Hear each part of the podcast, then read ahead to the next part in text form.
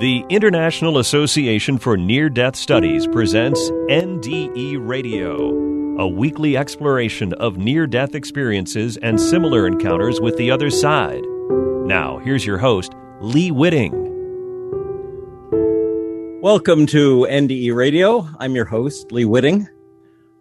Our return guest today is Barbara Mango, PhD. Barbara received her MA and PhD in metaphysics with a doctoral dissertation on NDEs.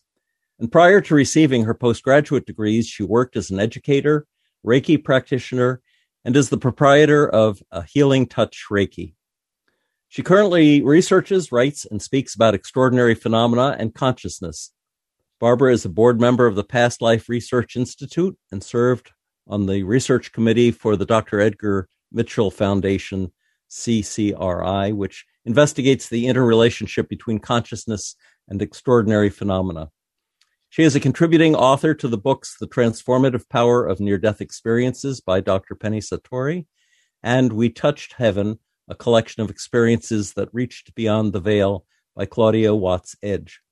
Barbara co hosts Alternate Perception Radio with Brent Reyes, Raynes.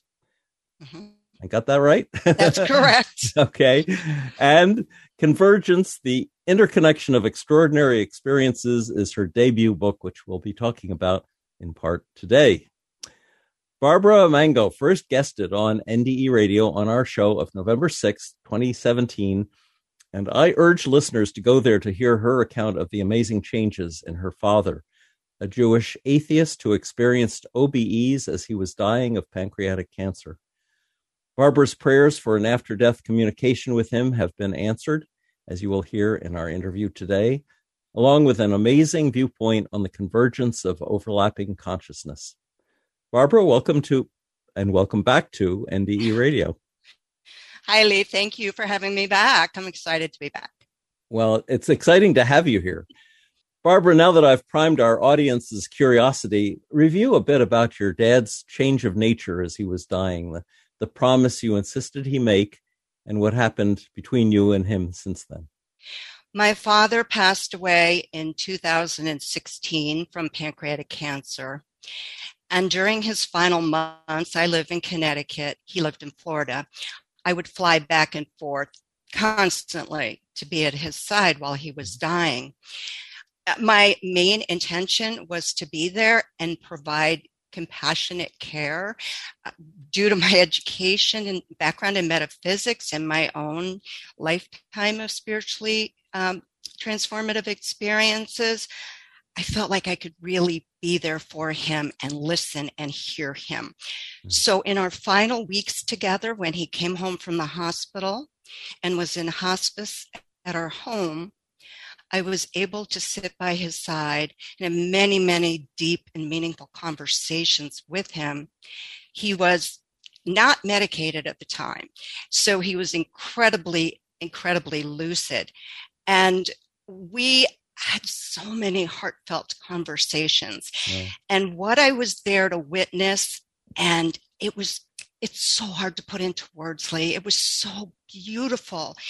He, all of his life, he had kind of prided himself on being this really dug in atheist, didn't believe in anything, nothing, nothing. Although I had been raised in a Jewish home that was, you know, it really wasn't. It was rather an atheistic home. And during those final final weeks, he began having a series of spiritually transformative experiences where he would leave his body mm-hmm. and go to the other side and meet with light beings. And this happened two to three times. And it was absolutely amazing because obviously during a nearing death, you know, awareness and experience, you're able to communicate these experiences. So during these these several times he would have them, he'd urgently call me over. I mean, yell across the room, Barbara, Barbara, I, I go get. You know, he, absolutely, he would insist that I get a pad of paper and a pen, and he instructed me to take down his words in exact exact verbatim detail, and I would, because he said to me, in case I forget any part of this experience, I want you to remind me. I want to have the words written down. And also, because the, during this, and this was difficult, um, I was in the middle of writing a chapter about this for Dr. Sartori's book. So I was writing the book. He had given me permission to include all of our conversations, and he wanted me to have it verbatim for that as well. And the conversations he had with these light beings were so magnificent for him, so healing, so beautiful that in a rather short time, he started believing. He shifted his entire paradigm uh, from a complete atheist viewpoint to becoming a believer in the afterlife. And it was, he was so happy he would beam. And he finally said to me, You know, Barbara, I was always proud of you that you stuck to your guns and got your PhD, but I never really, you know, agreed with your topic, you know, your, your subject matter. He said, But now I do. Now I get it. so towards the end of his life, I had a conversation and I said, Dad, will you please visit me? I want you to visit me after you pass. And he smiled and he looked at me and I said, you know what I mean, right? I, I want you to come after you pass and, and mm. make yourself known to me. And he said, yes. And I said, dad, I, I really would appreciate this if you do it in a big, impactful way. Like, you know, I, floor or you know i feel a little gust of air or maybe a feather you know floating mm-hmm. down or a synchronicity.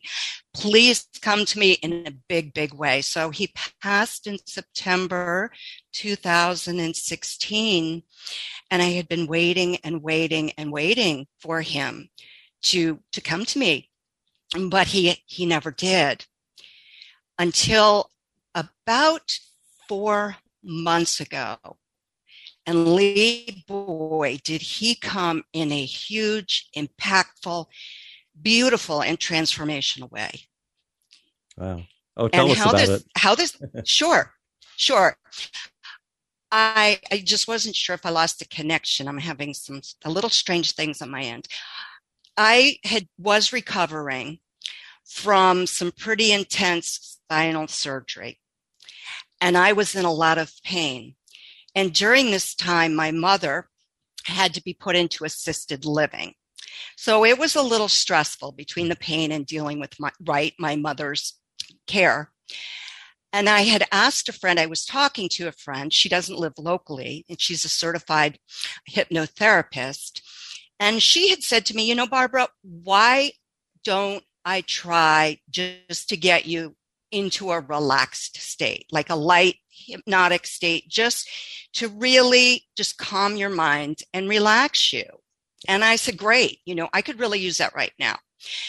And excuse me, another friend was with her, you know, two very trusted friends. And we did this, we had to do it, as I said, through Zoom because we don't live close together.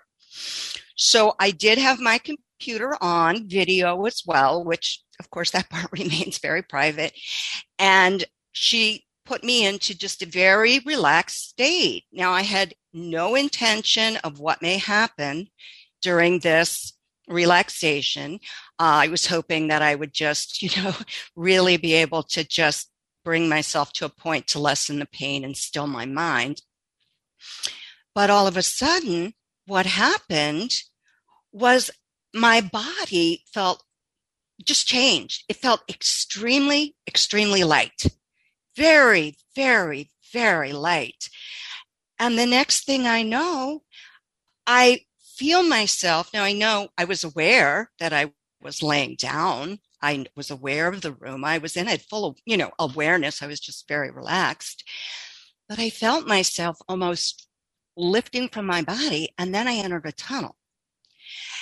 And as I entered the tunnel, I could see, you know, a very bright light at the top of the tunnel. And I could see myself traveling through the tunnel. I could see myself from underneath my body. I could see my feet, you know, see myself from that way.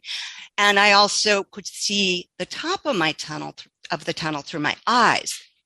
And I thought to myself, the conscious part of my mind, oh boy, this is a small, small glimpse of what near death experiencers talk about, you know. And I said, I, I know, oh my gosh, I think I'm being taken to the other side. Mm. And then it was it you know i don't know how long that tunnel experience lasted time just had no meaning you know it, it could have been two seconds it, it, it, could have been a minute. Then all of a sudden i popped out of the, the tunnel and i was in this gorgeous beautiful uh, natural setting. The sky was just a bright brilliant crystal clear blue um, magnified heightened blue that we see here on earth. And i was looking down at the most beautiful lake, uh, just shiny and and so clear. So everything was heightened as far as the the visuals, the natural yes. surrounding was very heightened. And I sat there. I was just sitting there looking around, and I I had the sense I was awaiting something.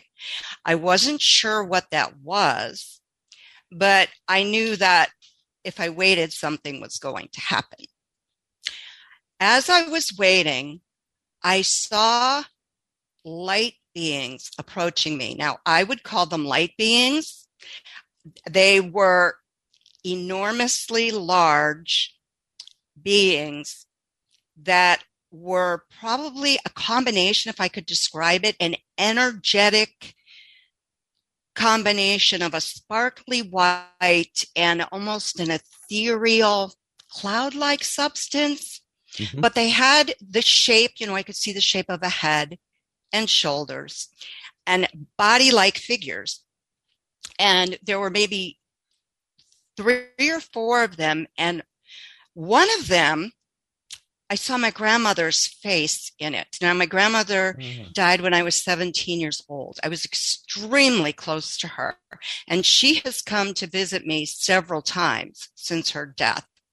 And she did say to me at one point after my father's passing that I will be there on the other side for your father, which at the first I thought, you two didn't like each other in life. they didn't get along at all, Lee. I mean, it was it was a pretty tense relationship. So I'm thinking, wow, things really are different. There's just love over there. So she appeared. I could see her face so crystal clear. And then she appeared to turn and almost with what I took to be her hand, push another being forward who seemed a little hesitant for some reason. And as this being was being pushed forward, it grew and it grew until it filled the entire sky. And then I saw my father's face in the middle of, you know, it, it had the shape of a body, right? So it was yeah. right where I saw a face structure. Oh my gosh, Lee, you know, when people pass years and years and years ago, we sometimes forget their features. I mean, we remember, but not not clearly. Mm. Oh my gosh, I could see every pore of his face, his eyelashes, every strand of his hair. And he appeared to me in the prime of his life, which, you know, I've heard that that happens. He didn't speak to me. He, there were no words. But what I saw were his arms opened up, massive, massive arms with hands you know, looked like human hands. And he reached, it took the whole expanse of the sky, and he reached his arms and hands toward me. And I felt my own arms. I was still laying down, and I felt my own arms and my hands reaching up towards him. You know, I'm like this. Mm-hmm. I had no control over them. I was aware, you know, in my laying down regular Barbara state that they were doing this. And I tried to pull them down, but I couldn't. I had absolutely no control over them. And then I thought, oh my gosh, we are meeting. He is going to hug me. And my hands kept going up and up, and they were sticking straight up you know, in the sky, on, mm-hmm. on his side in the sky, and on my side toward the ceiling. And we embraced. And the love that passed between us was, as you know, you can't describe it, completely, utterly, profoundly indescribable, so powerfully loving. Tears were running down my face. I was crying, crying, mm-hmm. crying out of love, you know, emotionally, so emotionally touched. And he was non-verbally telling me how much he loved me and thank you for waiting for me. Mm-hmm. And I don't, again, I don't know how long that lasted. It seemed to last a while, um, but it slowly faded. He slowly faded. I was still crying, but I had trouble bringing my hands down. I didn't want to bring them down. I wanted to keep hugging him. I never wanted to stop. But eventually I brought them down and my friend brought me, you know, back to full, my full reality. And I still was crying. And she said, Oh my gosh, your dad finally made his big entrance. And I said, Boy, he was right he kept his word. He came to me in a profound, profound, profound way. And that ended up being one of the most transformative experiences of my adult life. And I, that experience passed, and there really hadn't been much telepathic communication between us, but about two, two or three weeks later, I was just sitting in my office and I heard his voice loud and clear, so loud, yelling in my ear, Barbara, hospice, hospice, hospice. and I thought to myself, you know, I've had friends mention that to me in the past, Lee. Why aren't you working in hospice? Mm. And I used to think, mm, no, no, no. Thank you for the suggestion, but no. And at that moment, I realized my dad had come to me to work with me and I felt he was guiding me to my mission. And I realized, you know what? I'm going to become a certified death doula. This is what I want to do. And I think when we realize that we're on our mission or we've realized what I like to call it service is, I felt so elated. I almost started crying again Mm-hmm. I felt like jumping up for joy and, and just screaming because I realized that's right. This is it. This is it. And wow, dad is with me and I'm coming full circle in this. I want to help other people, you know, other families learn compassionate care. And that's, this is very similar to what you and I will be talking about at the IANDS conference. Right. And I, at the end, I, I want you to talk a little about our upcoming appearance together. But now I want to take you back to uh, a time when you were living with your uh, atheist parents. And in your book, you say from the age of two, you were visited by a, a loving, non human entity who talked about space time, the cosmos, mm-hmm. the meaning of existence, and um, memory of past lives. Tell us about this friend of yours. When I was two years old, we were living in New York at the time, and we had a small apartment. I had my own bedroom. And I liked, obviously, to have my own little time in my room. And I had a little, you know, child's table. I used to play with my dolls and all that. And I just remember that one day I went in to play with the dolls, and instead of my dolls, you know, having time to go get my dolls, there was a beautiful woman. She was incredibly striking. She was Native American. She was very tall. A- again, I'm too, like everybody's tall, mm. but she seemed exceptionally tall. And I was fascinated. I wasn't afraid of her. I actually, Lee, it was the most natural thing in the world for me to see her sitting there. And it was just so reassuring. And she just one day started talking to me telepathically. Now, as a two year old, I, I, guess I was a little strange as a two year old. I realized, no, I just had some innate realization, I think, that most children don't. And of course, I only stood, understood this, right, mm. in, in the comprehension of a two year old, but I knew that she was from beyond our everyday, you know, three dimensional existence.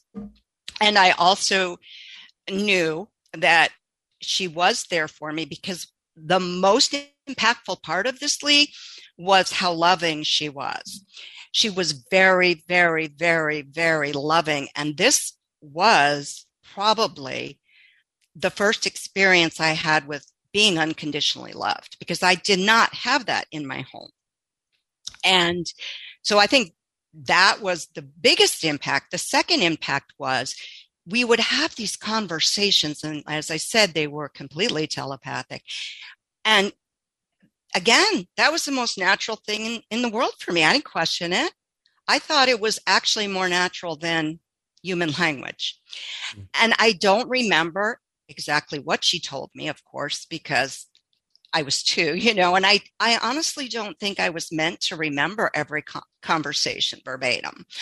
I think it was an exposure to unconditional love and just to go forth with the knowledge that we are more than our physical bodies. I do remember her talking to me about the universe and that we are more than our physical bodies and we can actually connect right with other like another side so to speak. And she would talk about i remember she one time she was telling me about the stars and about excuse me about the stars and the universe and the origin of the universe. I, and honestly lee i don't recall you know every nuance of it but it was, I just so looked forward to her visits. And when I was three years old, we moved from New York to Kansas City. And I don't remember her visiting me there. And I really think that she visited me at that time because that's what I needed. At that time, I needed a loving presence in my life that opened my eyes to an existence that's bigger than ourselves. Mm. So she gave me exactly what I needed at that time, which was wonderful. It was right. beautiful. And and uh, that's sort of the theme of your of your book, Convergence, in a way. Mm-hmm. Uh, mm-hmm. but and it goes back to this time because your parents were scientific materialists in their outlook, and it was it was really only when your father had his out of body experience that he saw the the greater reality. And when when I first heard about this and, and read about uh, read about yes. it, uh, it reminded me a little of uh, Eben Alexander. He, he, was a scientist who only woke up when he had his own amazing NDE. Right. Experiencers have to take the lead over scientific uh, scientific method researchers. Really, if we're ever going to have a breakthrough to the other side, you say in the preface to Convergence that realer than real experiencers, you know, those who see something that's realer than real, believe we have lived what science is attempting to prove. And it, it reminded me also of the old Flatlander story of a two dimensional scientist trying to explain a 3D event in 2D terms. Now, another thing in the forward to the book, I believe it was Erica McKenzie's notes or quotes that uh, altered states of consciousness enable us to access supernatural dimensions of reality. So, in effect, saints and shamans and mystics and yogis have a lot to share with scientists if the scientists would only listen. Um, I guess um, the next thing I'd like to have you talk about, uh, since this is this is sort of a program of you and your dad together, tell us tell um, the audience about your UFO sighting with your dad when you were ten. Yes, I included this story in the book because it was so impactful. Mm. And it was another major spiritually transformative experience that I had as a child. I had four major spiritually transformative experiences. And also because this experience shared components with other spiritually transformative experiences. So that's why I hmm. did, I did share this. Um, so the story uh, revolves around my father and I. It was a beautiful, beautiful early spring day. It was March, actually. I remember the date. It was March 20th. Mm-hmm. And I was living in outside of Kansas City at the time. And usually Kansas City in March is in the upper 50s. You know, you're lucky if we hit 60 degrees. So this was, a, it was an incredibly warm day. It was in the lower 80s, which very unusual. So my father and I went outside to do like early spring yard cleanup. And my sister and my mother were in the house getting lunch ready. It was lunchtime. And homes in where I lived in the Midwest are very, very close to one another. We have very small uh, plots. And so all the neighbors were outside too, right? It's great, glorious day. Let's get outside and do some work, right? Fresh air. yeah. So we were outside raking and it was one of those perfect days where the sky is just beautifully intense blue and there were no clouds. I mean, rarely a cloud. So I was just really enjoying the day. And I was looking down raking and all of a sudden the sky got incredibly dark. And I didn't understand because it was a beautiful day. I mean, you know, no storms. There were the no storms forecasted. So I remember looking up and my father looked up and the neighbors looked up because we had been chatting before because you know our houses are so close together and we were all looking up wondering mm. why it had gotten so dark and above me i saw absolutely enormous uh, and i hate to uh, call them ufos what they're now called is unidentified aerial phenomena you know they're interchangeable but i prefer that term and oh my gosh, Lee, it was huge. It was perfectly spherical. It was round. Uh, it was no more than maybe 500 feet above us. It was the size of approximately one to two football fields. So that would be between 100 to 200 yards in diameter. I could clearly see the surface of it. I because it was very low, and the best way I could describe it is it looks like the um like brush that brushed silver, you know, uh, not shiny silver, but like a, a matte, a brushed mm-hmm. silver. It was very very thin. It, it, was like two thin dinner plates, you know, turned upside down and put together. And even though it was above me, I could see the edge a little bit and I, I could see there were there were some type of windows lining the circumference, although I could not see anything behind the windows. Mm-hmm. And as I was looking up, I felt absolutely no fear. Absolutely not. Because I had always, since I was two and had these experiences, I always knew that I figured there's there's more to existence than what we experience in our everyday three dimensional reality. So to me, this was not unexpected, not unusual. Mm. And then all of a sudden, a, a, telepathic conversation started, and I assumed uh, there was some type of, you know, intelligent life in the in, in the uh, craft speaking to me, and the conversation went basically you know, we know that you believe in us. And I'm sitting there like shaking, shaking my head. And so we have come so you will know we're here and we need you. We know you understand this, but we need you to let others know that we mean no harm, that we come in peace, and we are here to just observe you. And I was 10 at the time, and this was a few years before we even landed on the moon. Okay. And so that hadn't occurred yet. However, they were telling me, okay, you know, this is an example of how we're ex- observing you. In a few years, you're going to go to the moon, and a few years later, you will have another mission that will be intended to collect moon rocks and lunar dust. And you will bring that back and you will observe and examine that. So that's the correlation of what we're doing here, you know. And they also spoke about, and I know this is not uncommon, about the need to protect our earth and our environment. And I've always been very sensitive to that, like even as a child, right?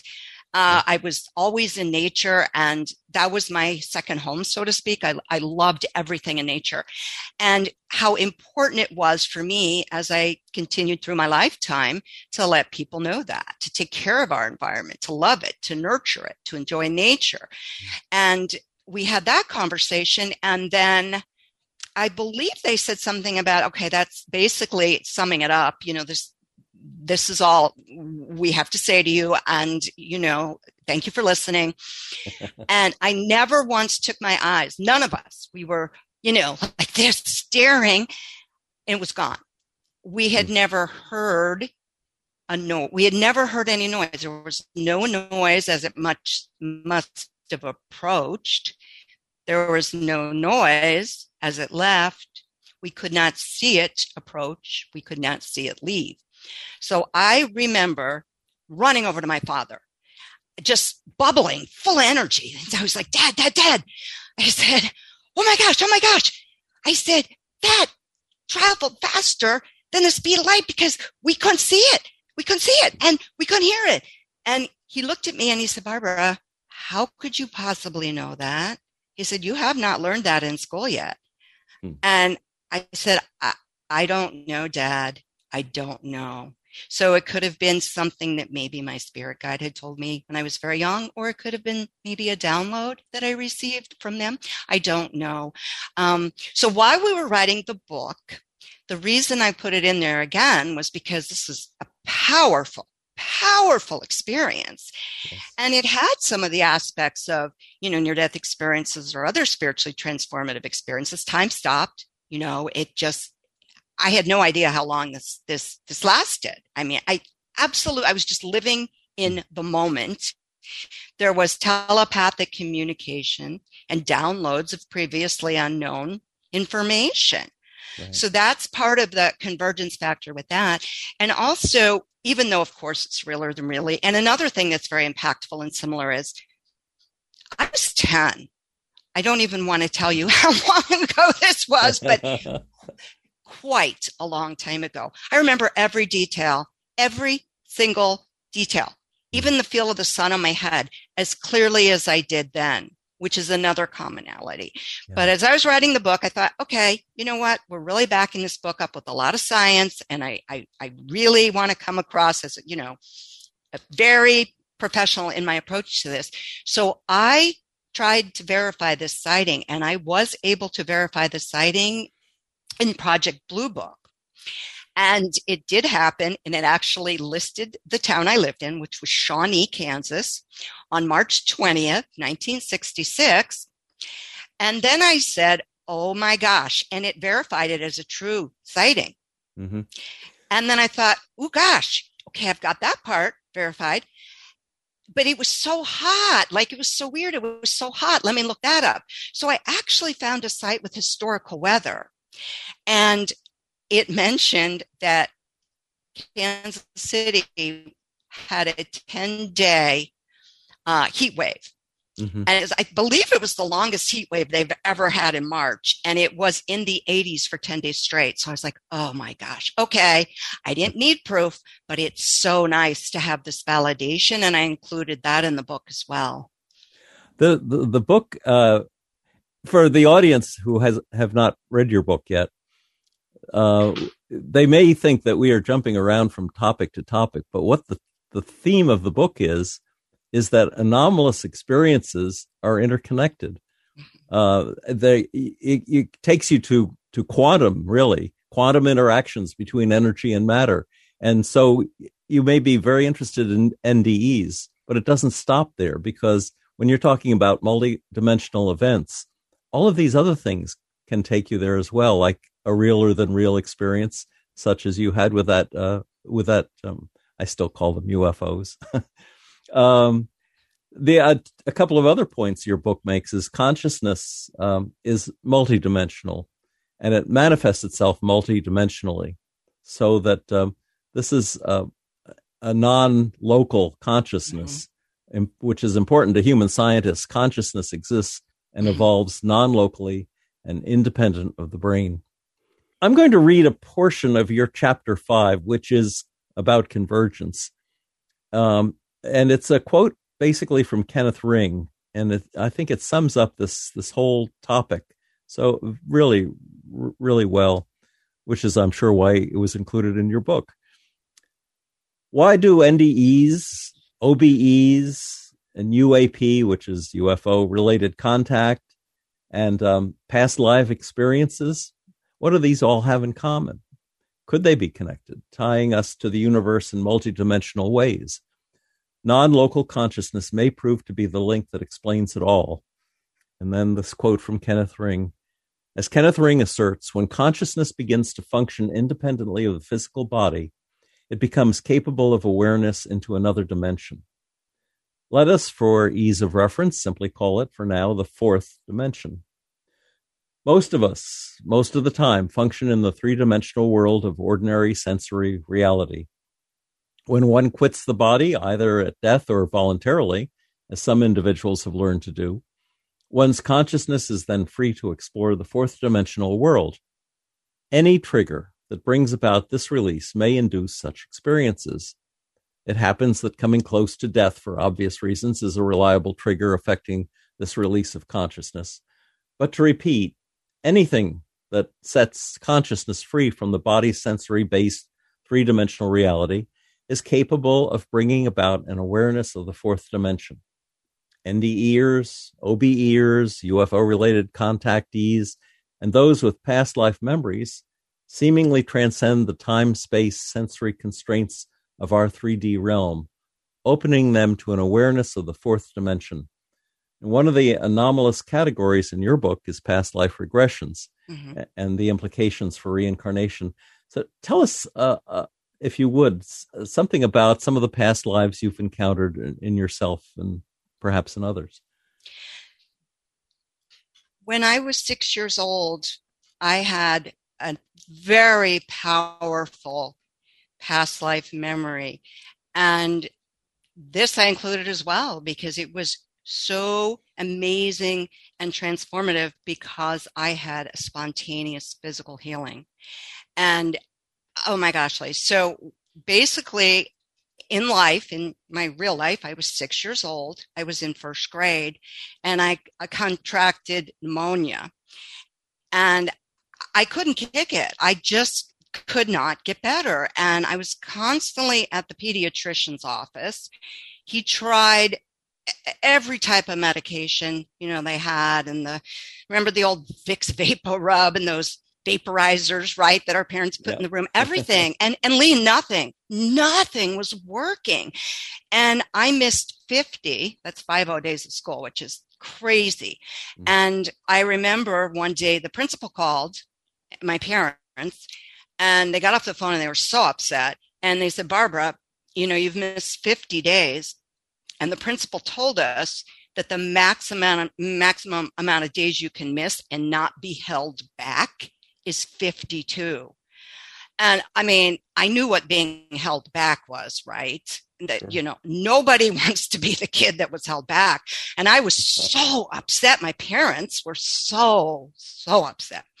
So I went to bed that night, but I wasn't asleep at all. I was, you know, thinking about this. I was really upset. And basically, I slipped into a past life. And it wasn't a dream.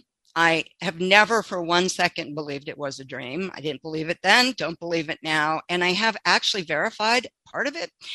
But what happened was in this this past life, I I was Barbara. It's it's hard to explain. I hope I can do this effectively here I am, Barbara, in my everyday 3D life, and I'm laying in my bed, and I'm very aware I'm Barbara, laying in my bed, not able to sleep because I'm upset about this news. Mm-hmm. Meanwhile, I see a child who is my age, also six years old, and I immediately know that it's take this is taking place in 1905 in Derbyshire, England. How I know that, I don't know. I just did and i'm all my I, I, the best way to say this is talking about four dimensions this happened in i don't know five or six dimensions so immediately this totally transforms and transcends what we're able to do in everyday life, right? We can't do this. How, as a child, could I experience this?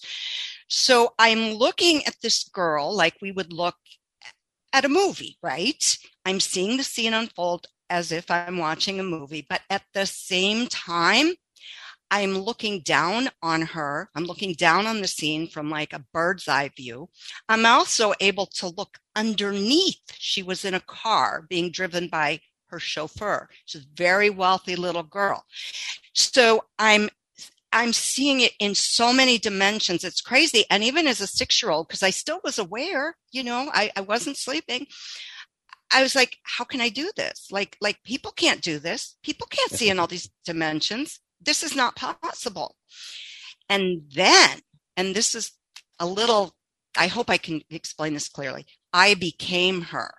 It's almost as if, again, I'm, a, I'm aware that I'm Barbara, but I actually became her and I knew her name was Victoria. I'm in her body. I'm looking out of her eyes. I'm viewing the countryside as we're driving. And my chauffeur is in the front. It was like a the equivalent of a, of a convertible, right? Of a, a British touring car is what it was called.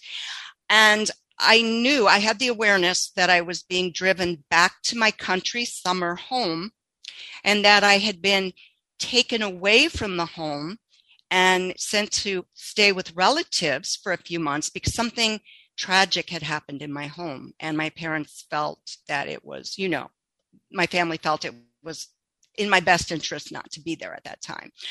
So i had a heavy heavy feeling. This little girl has this heavy heavy feeling in her heart. She's so scared. She's sad. She's confused. And and again i have the awareness that what what's going on like i'm two people here like i'm i'm I'm having this consciousness of, of a different time and place and space. Mm-hmm. And I have such heightened vision. You know, it's almost as if like Kenneth Ring, uh, in his book, blind uh, mindsight excuse me talks about omnidirectional vision now how's mm-hmm. that possible so that that period of my life ended then i seemingly jumped to the end of that life where I was looking at myself again as probably, I don't know, I'm guessing late 40s. And I saw myself, I was very tall, I was blonde, I was very striking. I was in the bedroom of a very beautiful manor home. I was looking out the window at my, you know, gardens, my beautiful fields behind my home. And again, I not only saw this woman from multiple viewpoints, but I became her and I'm looking at the gardens through her eyes. Hmm. And I am feeling these intense, intense, just intense feelings because she had just been to the doctors and she had been told she was dying of terminal lung cancer. Oh. And I knew, I just had the knowledge that, and again, her, her name was Victoria, that Victoria had been had really been frivolous with her life. She hadn't taken care of her health at all. She was a party girl. She drank too much. She smoked like a chimney, just really disregarded her physical health. And then that ended. And eventually I fell asleep. And when I woke up the next morning, Lee, I felt really good. I knew I didn't have a fever. I wasn't coughing anymore. I had no wheezing, you know, the wheezing you mm-hmm. get. Mm-hmm. And I remember going into my mom and going, I feel really good. And she took my temperature. Yeah, she took my temperature. She said, Barbara, you don't have a fever you have color in your face and you know how you can hear somebody wheezing. She said i don't hear you wheezing. I'm like i want to go to school. I, I don't want to be held back. I want to go to school. And she said well i yeah right. I need to take you to the pediatrician because i need to make sure you're okay. So she got me in that day and i remember him actually saying this. He said mrs pollock because that was her last name I don't know how to explain this. I mean, Barbara's been sick for almost two months, and you can't just like get all the way better overnight. Like that's impossible. I have no medical explanation for this. And here I am, this little precocious six year old, and I kept this to myself. but I looked at him and I said to myself, Oh, I know why I'm better. Because I knew I died of lung cancer, which of course is respiratory. I was battling a respiratory issue. And so I didn't need to hold on to it anymore for whatever reason that I was holding on to it, you know, uh, energetically, karmically, whatever. I could release it. I had remembered it and I could release it and I was healed. And the impact, the transformational impact of a spontaneous healing mm. is just, it's profoundly, it's life altering. And I just, oh my gosh. And that too, I have never forgotten one detail of that as well. Yeah. Just a, another form of anomalous event that uh, yes. uh, it can affect your your physically on this plane. We have time for one more story, and the one that intrigued me was the group of people you were with when one of the attendees who proclaimed that he could contact um, UAPs or UFOs, and and uh, you recall that you were you were part of the crowd and you were very dubious about that claim. But tell us what happened. Well, yes. Um, I am very skeptical by nature, even though I've had many experiences. I'm, I'm, I'm very skeptical and very discerning because I, you know, I worked very hard to get my doctorate and I take my work very seriously. And I have come across many people who, you know, I think for a better term or not aligned with my thinking. You know, they're not, they tend to believe things too easily. So, what happened? This was in 2017, and the Dr. Edgar Mitchell Foundation was having its first conference in Miami, Florida. And I was part of that research team of the Dr. Edgar Mitchell research team, as was Lynn Miller, my co author. And that is actually how we met both being researchers on the team. Mm-hmm. So we, I attended, Lyndon, I attended the conference because I could see my, my mother as well. She lived in the area. And we had a cocktail party the night before the conference. A cocktail party was held at uh, a friend of one of the board members. Beautiful home, gorgeous mansion in Miami.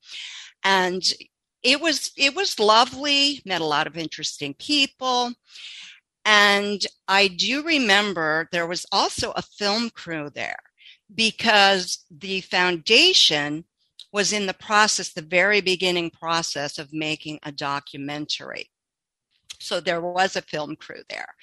And one of the film crew members who was very involved with and very excited about UAP unidentified aerial phenomena contact, um, wanted to see if we as a group could have an experience with one.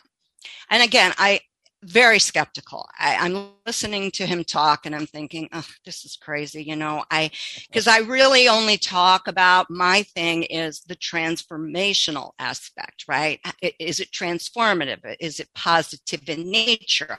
I don't tend to deal with things that I think are on the fringe or out there. And so anyway, a group of people, there were maybe 75 people, the people said, eh, what the heck, let's, let's, let's do this. They went outside. He led the group outside and I was very hesitant to go out there. But, but it, you know, I thought, oh, well, what, what the heck, you know, let, let me go out there. And, um, this particular individual um, asked us to stand in a circle. I was standing in the circle thinking, oh my gosh, this is like, what am I doing here? And he was in within great intent trying to create contact with, you know, a higher consciousness, something above what you, normal everyday 3D life holds. And his specific interest was UAP. Nothing happened.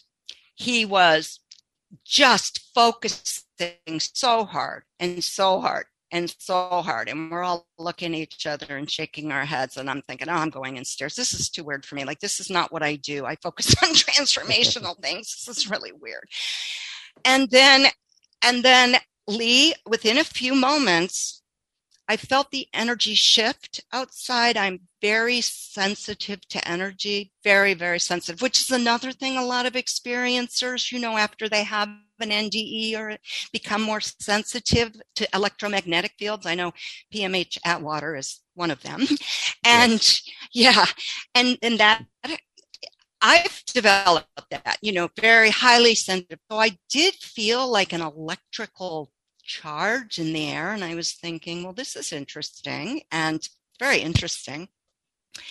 And I thought, well, you know, maybe I should here a little longer because I don't know what this is about. And I was just looking up in the air and I saw a, a, a, like a flash of, of a, trying to explain it. It was um, like a, not sparkly, but a glowing uh, pink. Uh, it was the shape of uh, trying to think what be it maybe not a pear, but or cylindrical maybe, and it was it was pink.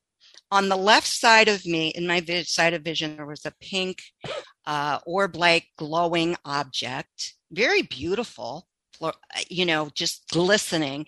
And on the left, I saw a blue object. So, of course, I associated that maybe I, I, I, was a bee, a light bee. I didn't know. I, I really didn't even try to question it.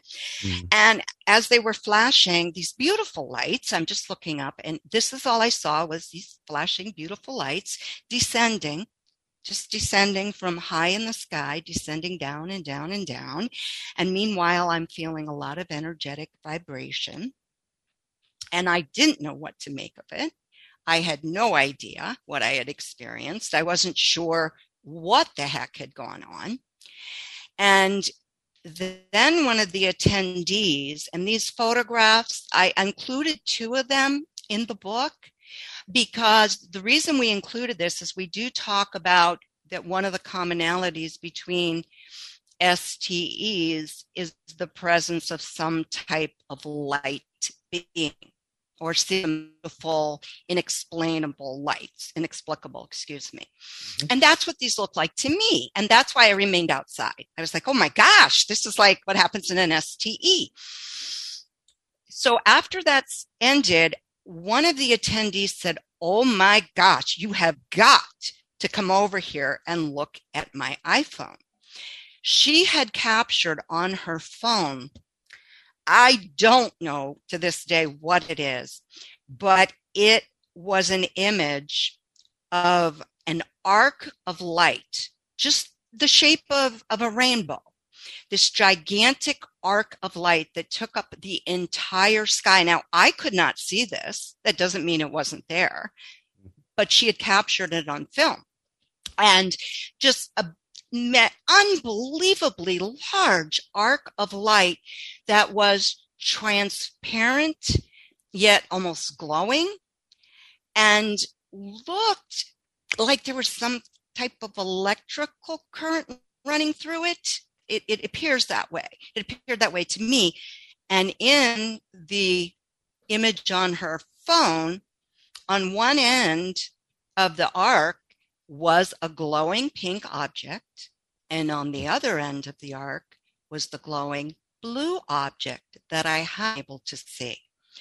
Now, I honestly, I to this day, I'm not really sure what that was. Um, I just associated it again with with the light, some form of light being.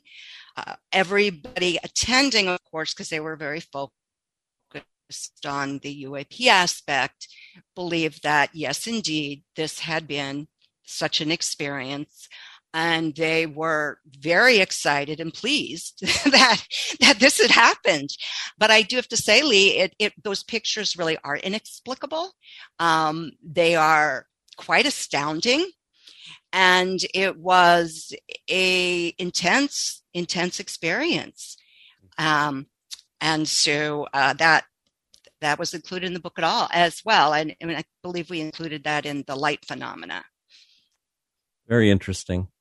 Well, it uh, I wanted this variety of experiences, and uh, I know uh, the co-authors brought other talents. Mm-hmm. Um, Lynn is especially good, I guess, at NDE and OBE experiences, but uh, but I, I, think you've given a wide range just to demonstrate the theme of the book is that anomalous experiences mm-hmm. can be interconnected. That there's something that if you're if you're going to look at one, you probably should look at them all because they all, in one way or another, have a transformative effect on uh, the experiencer. Uh, we are getting toward the end, but I think there's time, Barbara, for you to tell a little about um, what uh, our plans are to do at the IANDS conference coming up in September. Um, you recruited me, so I'm yes. going to let you describe the project. well, I'm really excited about this, and we're going to be presenting, I believe it's Saturday, September 4th at 7 p.m. And because of COVID, it's going to be an online virtual conference. Again, I believe last year was as well. And hopefully my I'll get this connectivity issue really, really stellar by then. Um, and because obviously that your experience with dying, uh, dying individuals and wonderful, beautiful experiences they have. Uh, we're combining your professional career of patient centered care with that compassion I was able to bring to my father as he died. So, my father's story, and it's a comparison and contrast at, to the way I was able to attend to him during those final weeks versus family members that did not have the education or training and really created an atmosphere that was very traumatic and um, discomforting for him. And the difference, the humongous, just enormous difference that providing compassionate, loving, care. And to me, the most important aspect, as I'm sure you've learned too, is to listen. Listen to the dying person. Because even though they may be speaking symbolically and in ways you don't understand, that doesn't mean that what they're saying isn't true. And we need to honor and respect and validate them. And then it can be a, just a beautiful, magnificent, and healing experience. Yeah. Yes. Well, I'm looking forward to it. And in fact, the looking forward to the entire conference. If um, listeners are interested in finding out more about it, go to iands.org and and just look at the, all the speakers. I mean, there are some some well-known people. I think Evan is going to be there, and uh, uh, well, check it out because I um, it w- that will be more effective than my memory is on the subject. Um, Barbara, I think we are out of time for today, but uh, tell listeners how they can reach you and also how to find your new book, Convergence. Sure. The full title of it is Convergence The Interconnection of Extraordinary Experiences. You can purchase it on Amazon as a paperback or on a Kindle format. You can purchase it at Barnes and Nobles, either again in a paperback or their version of uh, Kindle, which is called Book Nook. We also have a website. It's www.extraordinaryexperiences.org that serves as the hub of our book. We also have a vast, vast array of information on uh, websites, informational websites, and Facebook groups. Everything an experiencer may be looking for for support, understanding, further education. And I also write, I can't say they're weekly, I intend them to be, mm. but I've written about 80 blogs and they're informational blogs. They touch many of the subjects we've talked about and discuss in the book. And if you want to contact me or Lynn, my co author, please feel free. We answer any message within usually 24 hours, and you can reach out to us on our website. Very good.